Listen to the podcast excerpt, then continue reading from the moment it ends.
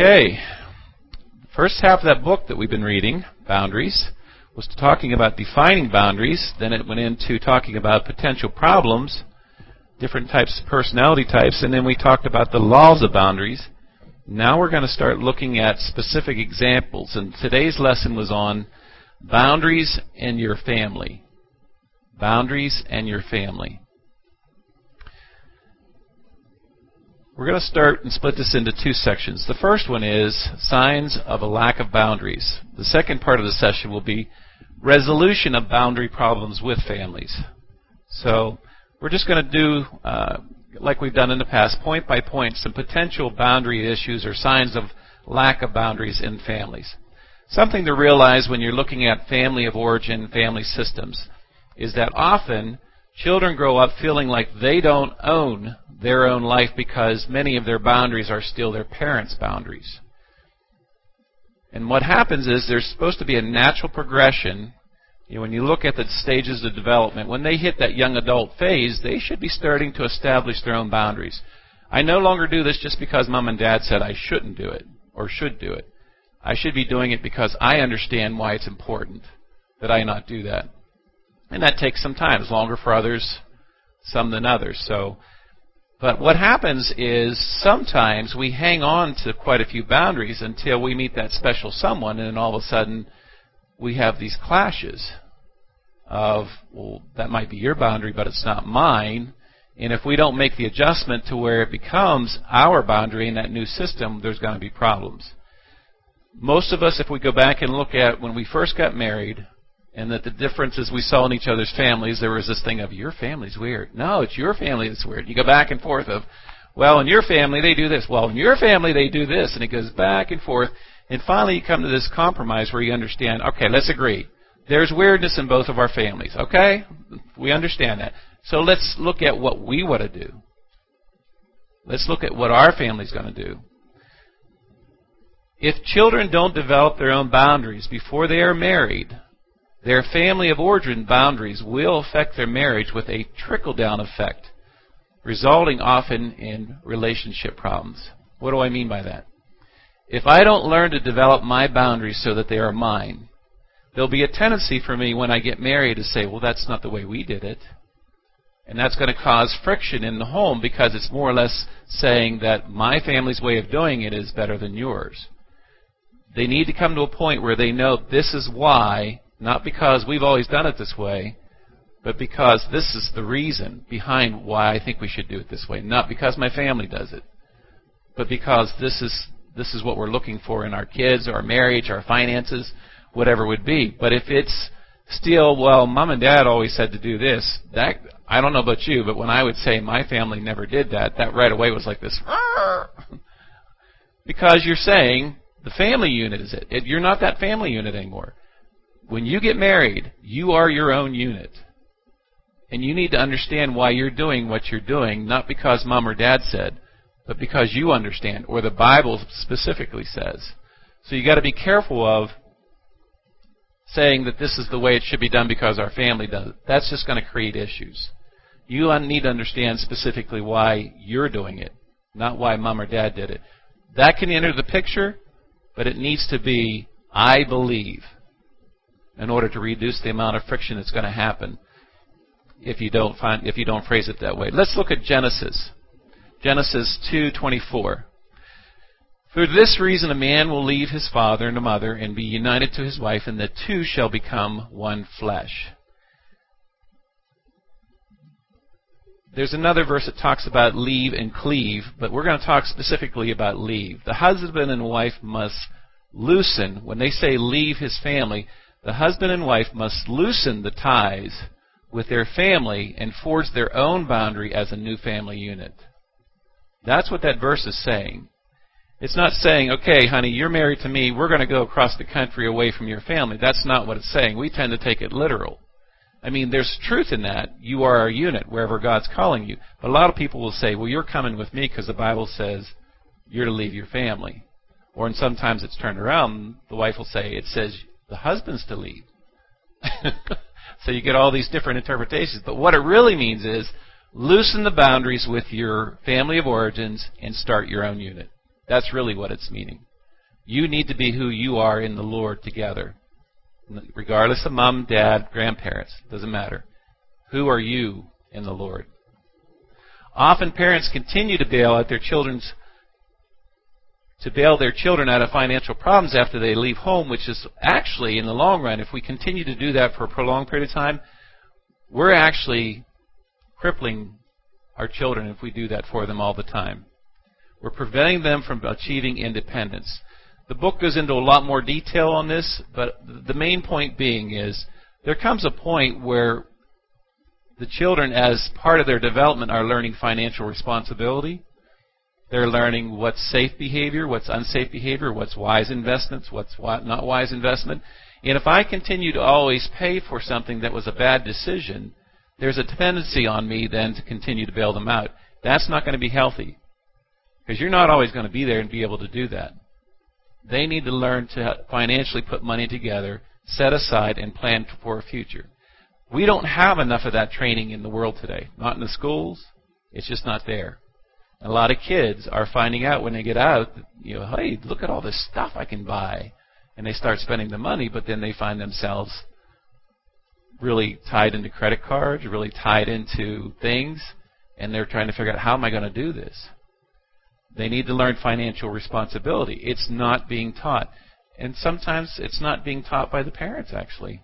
You know, my wife was the one in our family. She'd say, "Okay, you're doing the checkbook this month." they are. she met with each one of them and said, "Okay, I want you to see how we budget the money. We're not going to spend more than we have. This is how we do it." And then they each got their own credit card, their first card, and we looked at it, said, "Okay, by the end of the month, you need to make sure you're paying it off. You don't want debt." We need to do that as parents for our children so that they know when they get their own home they need to stay within a budget. If we continue to always financially take care of them, we're not preparing them to be independent. They're not learning that last stage of independence. The book refers to it as the perpetual child syndrome. A person may financially be on their own, but relies on his or her family of origin to perform certain life management functions. And that's where he went a little bit further in the book, talking about perpetual child syndrome, meaning that we haven't broken the ties. We haven't, we haven't helped them to be independent. They're still hanging on, and it's going to create problems in the home because with their need for me to be involved, there's strings to that. So you start getting back to what we talked about earlier, where it says loosen the, the boundaries, loosen your grip with your family, become a family unit. If I still rely on your family, or you still rely on my family to bail us out, we're not our own unit yet. That's not where we need to be when, you know, within the Lord. Within the you know the laws of uh, boundaries that we talked about earlier. Another term that was used was enmeshed families. Now sometimes these families actually look healthy and they look good, but there's a problem. Enmeshed families are families that are extremely close, loving and friendly, but to the point that the spouses of the family members feel like the outsiders. I see more of this than uh, I, than I think I've seen in a long time over the past, I would say, 10 years. And what happens is boundaries get damaged. For instance, young couples get married and they live with one parent or the other. The family is really close, but what happens is the person who's marrying into the family doesn't know what their boundaries are in the family of origin house. So it starts to create friction and tension, and that's unnecessary tension for a new for a new couple. They really shouldn't have to deal with that prolongly. I understand that in our day and age, with finances and mortgages, it's tough to have your own home when you get married. But there comes a point in time where you should be working towards we're not living with mom and dad. We're not living with my brother or my sister. And I've had the the the best well-meaning people say, "Well, we let them come back because it's better financially." It wasn't 6 months until there was friction. And she was like, "You're right. I shouldn't have let them move back in." They need their own independence. They need their own boundaries. In the home, my mother used to say, two women can't live under the same roof. Have you heard that before? because the matriarch wants to be able to do what she wants with her own things. And if you've got two matriarchs, then it comes to the clash of whose way. What's that? Oh, I don't want to hear that one. Three matriarchs. yeah, that can be tough. So he talks about enmeshed families are families that are extremely close, but to the point that the spouses don't feel like they fit. I'm not really just married to my wife, I'm married to her family, or vice versa. And that can become a lot of problems. Again, we're talking about boundary problems and families. Triangulation is another term that's often used when you're dealing with family problems. Triangulation is the failure to resolve conflict between two people, so a third person is recruited by one of the parties to take side to resolve the issue. Now, I came from a family of 12, so I can tell you all about all these things right now because they all started out in home, and there was always friction. And there always came a point where it was decided, you know, we're not, this is not healthy. You know, they did it because they had to, they didn't have the finances. But every one of my older siblings got married, lived in the married room, is what we call it. the married room. But they all, yeah, you're laughing. The married rooms were like, oh, go in there. but um, there was a lot of friction. Triangula- triangulation, though, is when uh, and this is just a natural thing of the, of the human nature. Mom, he doesn't understand me. So mom gets involved. Well, then the husband goes to his dad and says, I don't know how you put up with mom. Was she like this? So you're starting to recruit somebody to take your side, and the next thing you know, out here somewhere along the line, they start talking. So you can start to see the conflict there. The Bible's pretty specific when it says you need to deal with conflict directly and truthfully. And that's our next slide. The scriptures are very serious about dealing with conflict directly and truthfully with one another. Don't recruit somebody. I mean, even as a counselor and working with, with marriages and families, sometimes they'll want me to address the problem for them. And I'm like, no, no, no, no. Somewhere along the line, you need to learn to talk to each other. Don't go to a third person and have that person come in and say, you're, what you're doing is not right. Well, that's ganging up, and that's only going to cause resentment and hurt. It needs to be something that's addressed directly back and forth. Let's look at some scriptures. Proverbs 28:23 says, "He who, re- who rebukes a man will in the end gain more favor than he ha- than he who has a flattering tongue." In other words, be truthful. Just don't say, "Oh, it's okay." When it's not okay. but you're being to the face, you're you're sugarcoating it. It's okay. You know, we can move on. What's happening and that happens then is I'm harboring a little bit there, even though I'm telling you I'm not being truthful. I'm telling you everything's okay, but underneath, I'm hurt. I need to let you know if you if you were wrong to me, I need to say, yeah, that did hurt, and let the person have the ability to say, we forgive me?" And then you need to say, "I forgive you." Whether it's in the marriage, whether it's with your parents, or whether it's with your kids. Matthew 18:15 says, "If your brother sins against you, and go and show him his fault just between the two of you, if he listens to you, you have won your brother over." You know, there's emphasis on being direct and truthful with one another. But I want to put another spin on it. You need to go up against what doesn't feel comfortable. Yes, it's hard. Yes, it's painful. But in the end, that pain is nothing compared to if I find out later on you've been talking about me. I would rather deal with the issue right now, go through the uncomfortableness of the confrontation, and just find a way to, and always think about how would I want somebody to approach me when I'm wrong? That's how I need to approach that person. I need to approach them in the way that I would want to be approached. So don't go shoot them out of the saddle. You know, you're going to go to them and say, you know, remember this situation it was very hurtful. I don't know if you realize that or not. And approach it in that manner. Making sure that you allow them the opportunity to say, even if it's, I didn't mean it that way, that's still a response. And then, I'm sorry, I didn't mean to hurt you. And follow through. Often we have not taught our kids how to argue and make up appropriately. You know, my wife and I started to realize that when the kids get into their teen years, in some of the conflict that was going on was like, wait a minute, we need to teach them how to fight. They're getting downright dirty. They're really mean. You know, that that term fight was loosely. I didn't mean fist fight. It'd be like, "You did this to me," back and forth. We're like, "Whoa, whoa, whoa, whoa! What happened here?" Let's back up. Good boundaries prevent resentment. Good boundaries prevent resentment. We need to make sure our giving to other is not enabling irresponsibility such as codependency or dependency issues. In any aspect of resolving conflict in a, in a, in a family, we need to make sure that the parties are taking responsibility for their part in whatever it is. Whether it's the actual asking forgiveness or the actual process of forgiving. We need to oversee that in our children especially, but also demonstrate it between us, to, between our spouses and our parents as we walk and talk. They need to see it.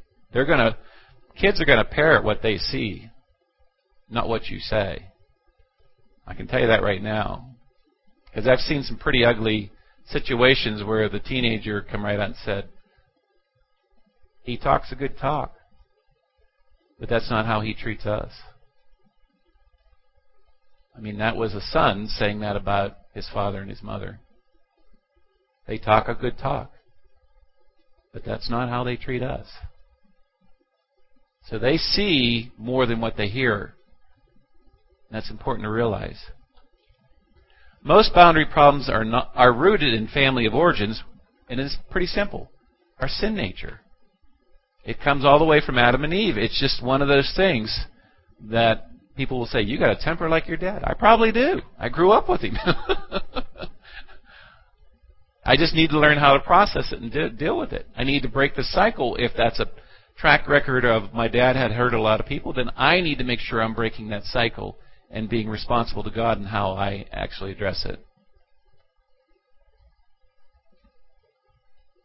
Most boundaries are rooted in family of origins, their sin nature, and are the result of not being taught the laws of boundaries found in the scriptures. We talked about the ten laws of boundaries earlier, a couple chapters ago one of the things that we realized in that is that most of the time, I don't think there's a diligent, intentional teaching of boundaries, whether it's in our churches or whether it's in our schools or whether it's in our homes. We need to make sure, if we want a healthy family and we want to break the cycle, that we're teaching what the scriptures say about boundaries. Proverbs is loaded with all kinds of, if you do this, and we had an example of a verse earlier. If you actually deal with the issue straight on, you have won your brother. That's one of the laws of boundaries. We must all come out from under the parental authority that we were born into and put ourselves under God's authority. If you go back and look at the points we made, it really can be summed up in this one. As a child grows, it's important to teach them that ultimately they answer to God. They answer to God. Mom and dad will pass away. You're going to answer to God and one day stand before Him yourself. Ultimately, you need to transition from doing it because mom or dad says, but because God is instructing you in your personal walk with Him. Galatians 4 1 to 4. What I am saying is that as long as the heir is a child, he is no different from a slave Although he owns the whole estate, he is subject to guardians and trustees until the time set by his father. So also, when we were children, we were in slavery under the basic principles of the world. But when the time had fully come, God sent his son, born of a woman, born under the law. What he's saying is, we all need to realize that until our child accepts Christ, they're still enslaved to their human nature, just the same as we are. But when they accept Christ, part of the responsibility we have is moving away from my authority. And often, what I would say, I would just use a verse. I'd take them to the verse where it comes from. This is why we do this. Helping them to see this is why you're going to do it. Not because I said so, but because the scriptures say so. And get them linked to what the Bible says about the, about the boundaries and about relationships. Matthew and do not call anyone on earth Father, for you have one Father, and he is in heaven. ultimately, our Father, if we are believers, is God on, in heaven. Ultimately, He is our Father. Often boundary problems stem from not obeying the Word of God because we have not spiritually left home. There's a lot of truth in that statement. If I'm still relying on dad and mom for all my direction, dad and mom for my financial and my physical needs, if I'm still relating, following, relying on them, I haven't learned to trust in God yet. To trust Him for my needs, to trust Him for my peace, to trust Him for my spouse and my family's safety. When we become part of God's family, obeying His way will sometimes cause conflict in our family and sep- sometimes separate us. Jesus said spiritual ties are the most important. I was trying to find it this morning and I couldn't find it, but I believe it's in John where it talks about if you love your father, mother, brother, child, life more than you love me, then you're not worthy of the kingdom. It's very clear that God is saying, I take top priority. Spiritual ties are the most important. And sometimes, as God is instructing you, it may not be what your parents think is best. But you're still going to have to do what He's telling you to do. My first experience of that was when I applied to Liberty and I got accepted and told Dad I was going away to college. He's like, I can't help you. Made that real clear right away. I can't help you. I don't know why you think you have to go to school. You know, you need to learn to work on equipment and plant and plow. Everything he had known. He was scared for me because he didn't know where I was going. He had not been there. He was not receptive. And I said, Well, I really feel like that's where the Lord wants me.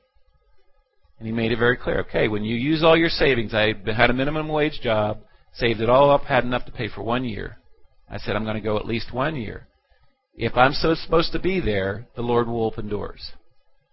And I did have my mother backing me on this, but he was not happy about it. So I went to Liberty. He would not take me down. He would. I had to go. My brother and my sister took me down. Now, did that ever change? Yeah, because after that one year, when I was able to, to uh, audition for and get accepted onto those singing teams, and those singing teams gave me scholarships, I was providing my own way through. When I left college, I had no debt. I think that kind of startled him. He really thought he was going to have to bail me out because that had happened with a couple of the other ones. And I said, But Dad, God's in this. And by the time we had made up, he and I got over our conflict and our, our, our problems with each other. He was actually telling everybody else how proud he was that I did what I did. That was not what he was saying on the front end. I was going against the grain. I was definitely going against the grain. But after one year at Liberty and then one year on the road, when I came home, I heard statements from people in our church and I heard people in my family saying, You're a lot different. And I didn't how to take that at first. But what they were saying was, I wasn't that person I was before I left. God was already changing me. And they were already starting to talk about when you come home, do you think you're going to do this with the church? This is number 10 in the family now. They're talking about being involved in leadership in the church. I was like, well, we'll see what the Lord leads. So that's an example of sometimes you have to go against a parent because the Lord's telling you to do it. Not because you want it, because there wasn't another option for me that, at that point in time. I knew the Lord wanted me to use singing. I knew He wanted me to go to a school, and that was the one because they did offer scholarships, and my mother and my sister had seen it.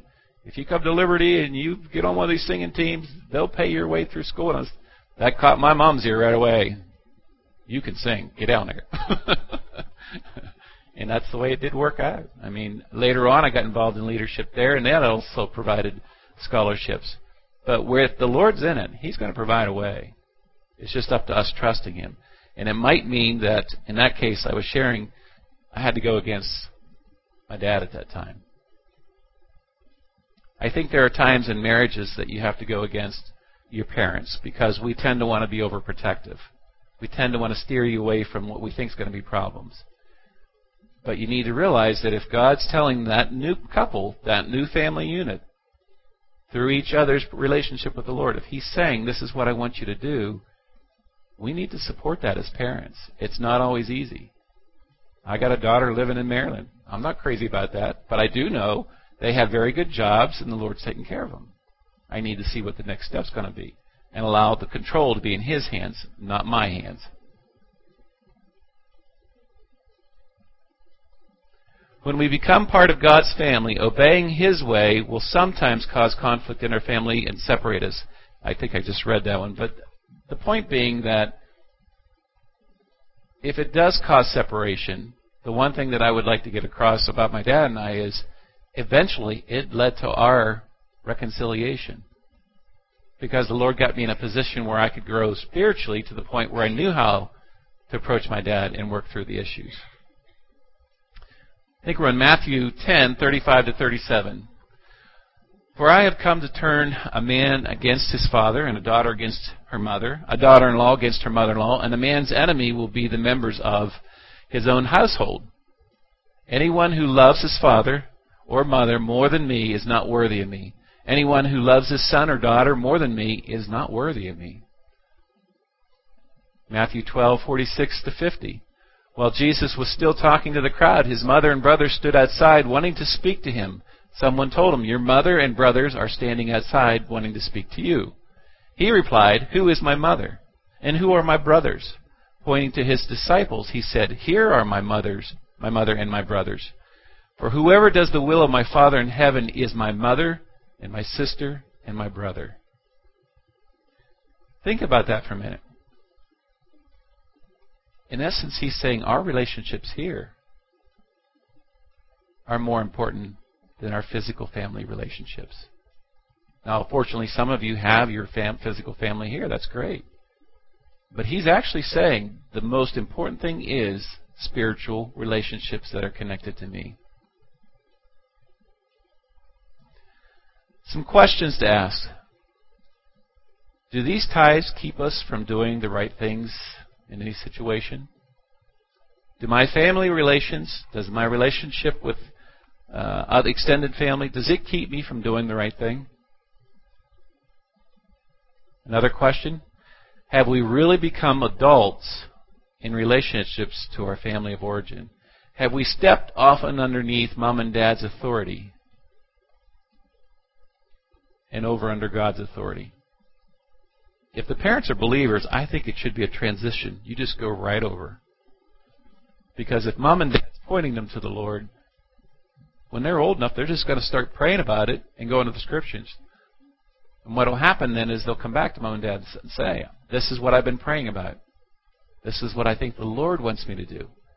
That's always a sign that they're stepping over to God's authority. That's always a sign.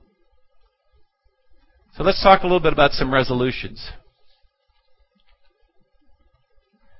Identifying problems, boundary problems with family of origins is a tough task, but it is one of great rewards. What are they saying? Take the time to look at where it is that you struggle. Make sure that it's not because of something you learned before you understood your relationship with Christ. Don't do it just because that's what you saw in school with other kids. Don't do it just because that's all mom and dad always do. Make sure that your boundaries have their connection with the Lord. The most basic question we need to be asking is this Where have I lost control of my property? Remember, we talked about boundaries. The purpose is to protect what's in my backyard. The gates are to remove bad and allow good in. But ultimately, I need to look at what has the Lord endowed me with? What has He? Given me? You know, if I were to apply that to myself, He has given me a home. He has given me a job. He has given me my children and my wife. And my job is to protect what's in those boundaries at any cost. And when any relationship that my kids had started to pull them out into danger, there was a meeting. And we talked about it. And sometimes, as the kids got older, they didn't agree. And sometimes they'd say, Oh, you're just being biased. You don't like him because of this or that. I said, No, I don't like him because of the way he treats you. And I don't think it's safe. And in each one of those situations, it did come back around the dad was right, but she had to find that out for herself. They had to find that out for themselves. The next question that should be asked is what laws of boundaries are being violated? When we go back and talk about the laws of boundaries, you know, the law of evaluation, am I evaluating what I'm saying to my coworkers, to the people in the church, the people in my family? Am I evaluating the effect it's having on them? Is it pointing them to the Lord? Are they seeing Christ in me? Or are they seeing my selfish side? I need to be applying the boundaries that we've talked about that are found in the Scriptures. Do I triangulate? Am I passive and reactive towards others in the conflict? Do I take responsibility for my property or others' properties? Am I overstepping my boundaries and actually getting involved in somebody else's yard where I shouldn't be?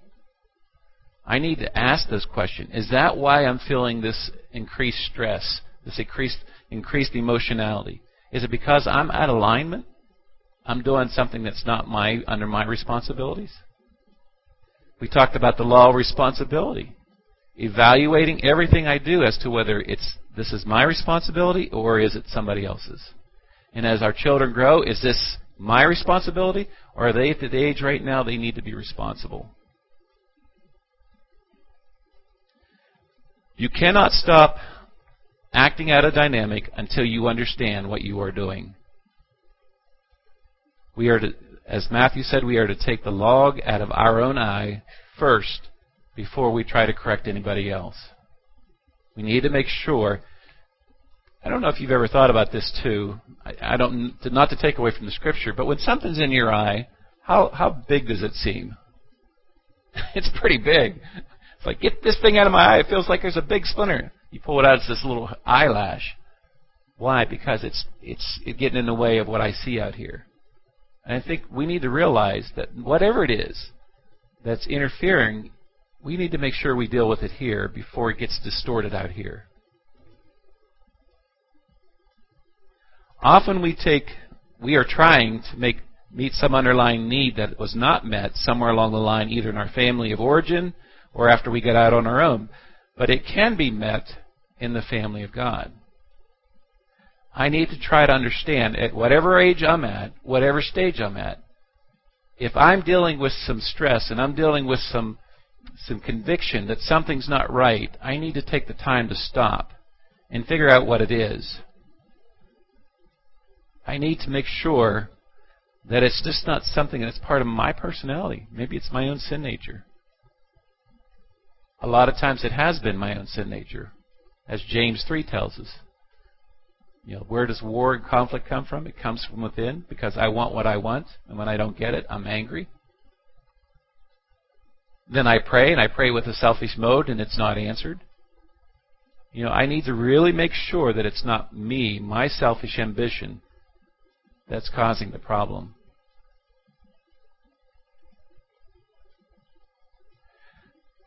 Practice new boundary skills that you learn from God's Word with your church family before taking a more taking on more deeply rooted problems with the family. Whenever I work with somebody who's trying to work through whether it's a marriage issue, whether it's a family issue, the first thing they need to realize is you need to work through this yourself. You need to spend time talking to a mentor, somebody who's spiritually mature that does, demonstrates what you want to do, and understand what it's going to take. Because to go in, the emotionality of tackling a problem with a parent or with a spouse when you're not ready, there's a greater chance you're going to get hurt again. And the wound is going to be worse. It's wise to practice your new boundaries, your skills, saying no to somebody, or setting boundaries of when and you're going to be involved with them, and allowing yourself to feel the uncomfortableness of the new behavior. It's more important that you take your time to learn the new behaviors than it is to rush in because you want to try to reconcile it. Avoid hurtful situations and those who have violated and abused your boundaries in the past. Don't go back to the ones who have called you hurtful things or treated you in a hurtful way anytime soon. You need to work through the pain, the aspects of forgiveness, so that those controlling powers aren't pulling at you. Emotionality and family of origin systems can be very hard to work through, but they are, as we said earlier, there is great reward if you take the time to do it. Be careful to not get sucked into c- controlling situations again be, because you have a desire for reconciliation. Because you have a strong desire for reconciliation. If I'm honest with you, the first couple times I tried to work with Dad, it didn't go well. because I was still letting him push me down. It didn't go well. But it was too soon. You know, when I went back to college, I was involved in leadership and I was starting to realize that some of my own tone of voice triggers other stuff. I had to work through that. And it was some of it was just letting go of the hurt and the anger and stop wanting to be the one who pronounces judgment or retaliates. I had to really work through that on a daily basis, saying, okay, Lord, I don't want to react to this. It's not godly. I don't want to react to it. We talked about that earlier in, in the year, too. That's part of being spirit controlled. Is feeling in the moment, realizing that this is my flesh, this isn't of the Lord. Stopping yourself and then giving it to the Lord.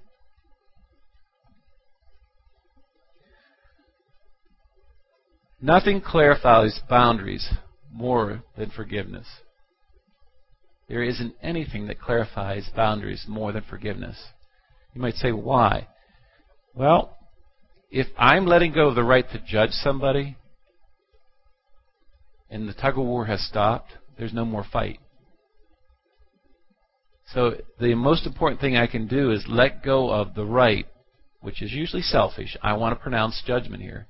Let go of the right to pronounce judgment. Give it to the Lord. Letting go of that takes a lot of the fight out of every situation. When you refuse to forgive someone, it keeps you tied to that individual forever. If you refuse to forgive someone, it keeps you tied to that individual through that anger forever until you're able to actually resolve it. Forgiveness ends the desire for repayment that is never forthcoming and only makes your heart sick. Forgiveness ends the desire for repayment that is never forthcoming anyway. And it only makes your heart sick because you keep trying, you keep trying to make things right. But if you're not forgiving, all the trying in the world is not going to change it. You got to let go of it and realize that God's going to deal with this individual better than I ever could, better than you ever could. Proverbs 13:12 says, "Hope deferred makes the heart sick, but a longing fulfilled is a tree of life." A lot of truth in the Proverbs. Hope deferred. In other words, if it's in my fleshly desire that I'm doing this, I'm not going to get that hope fulfilled. I'm not going to have results because I'm doing it for the wrong reasons. But I let go of it, and it's and it's a reward between God. The greatest thing that ever happened between my dad and I, with all the conflict we had, was when he actually came to the point where he could start saying, "I love you too." He never used those words. you can ask all 12 children; no one ever heard that. It wasn't until later in life when he realized God was working in our lives that he let go of and stopped trying to change us. And I had let go of the right to want to say to him, See, isn't that what's behind it? Told you so! we want to get our point across, get angry. But what does it do? It just creates more wound if you do that. It just creates more wound. Another indication of boundary problems is when you react to something someone says or does and it causes strong feelings you are not sure what to do with. Another indication of boundary problems is when you react. What do I mean?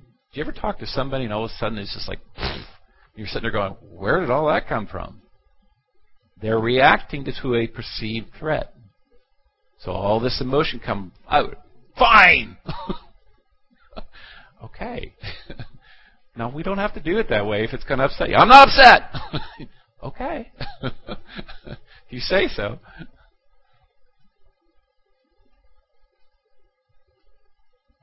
Healthy boundaries allow you to respond while remaining in control, which allows you to evaluate your options and choices.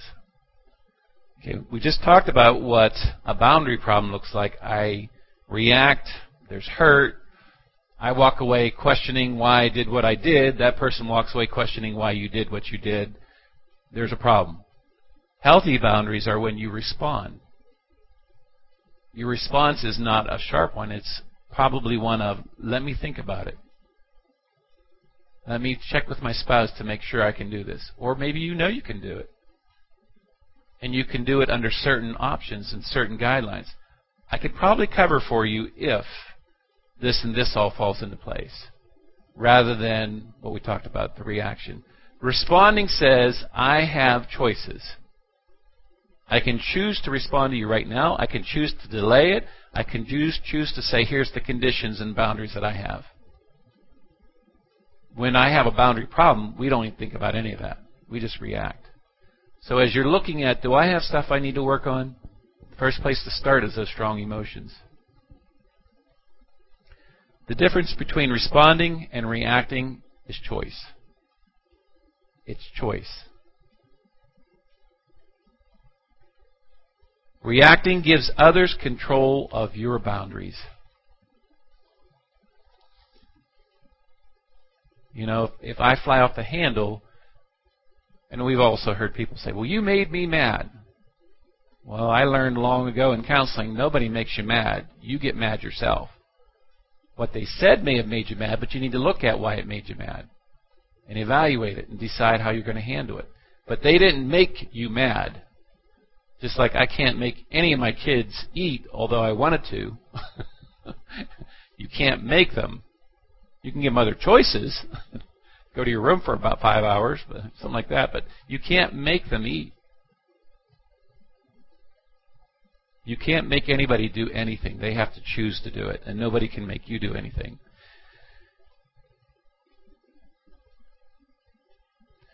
If you feel you are reacting, step away from the situation and regain control so family members don't force you to do or say something you don't want to do or say. Break the cycle. That's a term that my wife and I used a long time ago. When we realized there were issues on both sides of our family that we didn't like on either side of the family, we started saying, we're going to break the cycle. That's how people in your family have always handled this. This is how my family's hold. My family, I know that they're not the most loving people. They don't mean to come across cold and hard, but they do. And my wife had a hard time getting used to it. And I said, I don't think they don't like you. I just don't think they know how to be loving the way that you are. And you're like a thousand watt light bulb in a closet. you got to bring it down a little bit. My sister told her that one time. She's like, What? she said, You come in, hi. And we're all like, Sometimes I need to make adjustments. Sometimes they need to make adjustments. We need to break the cycle that's been going on in our family of origins passed down from Adam and Eve. Seek counsel from a mature believer whom you respect and observe having the boundaries you desire. Wise wisdom. The scriptures tell us old men teach your young men.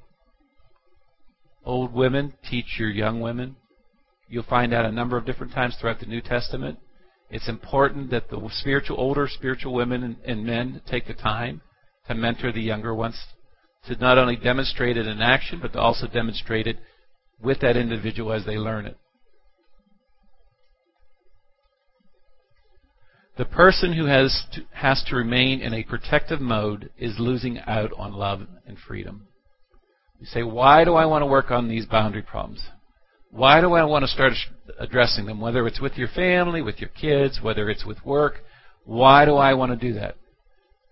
My point to you is think about the energy you're expending in that protective mode of not letting anybody in your business when it could be spent loving and reaching out.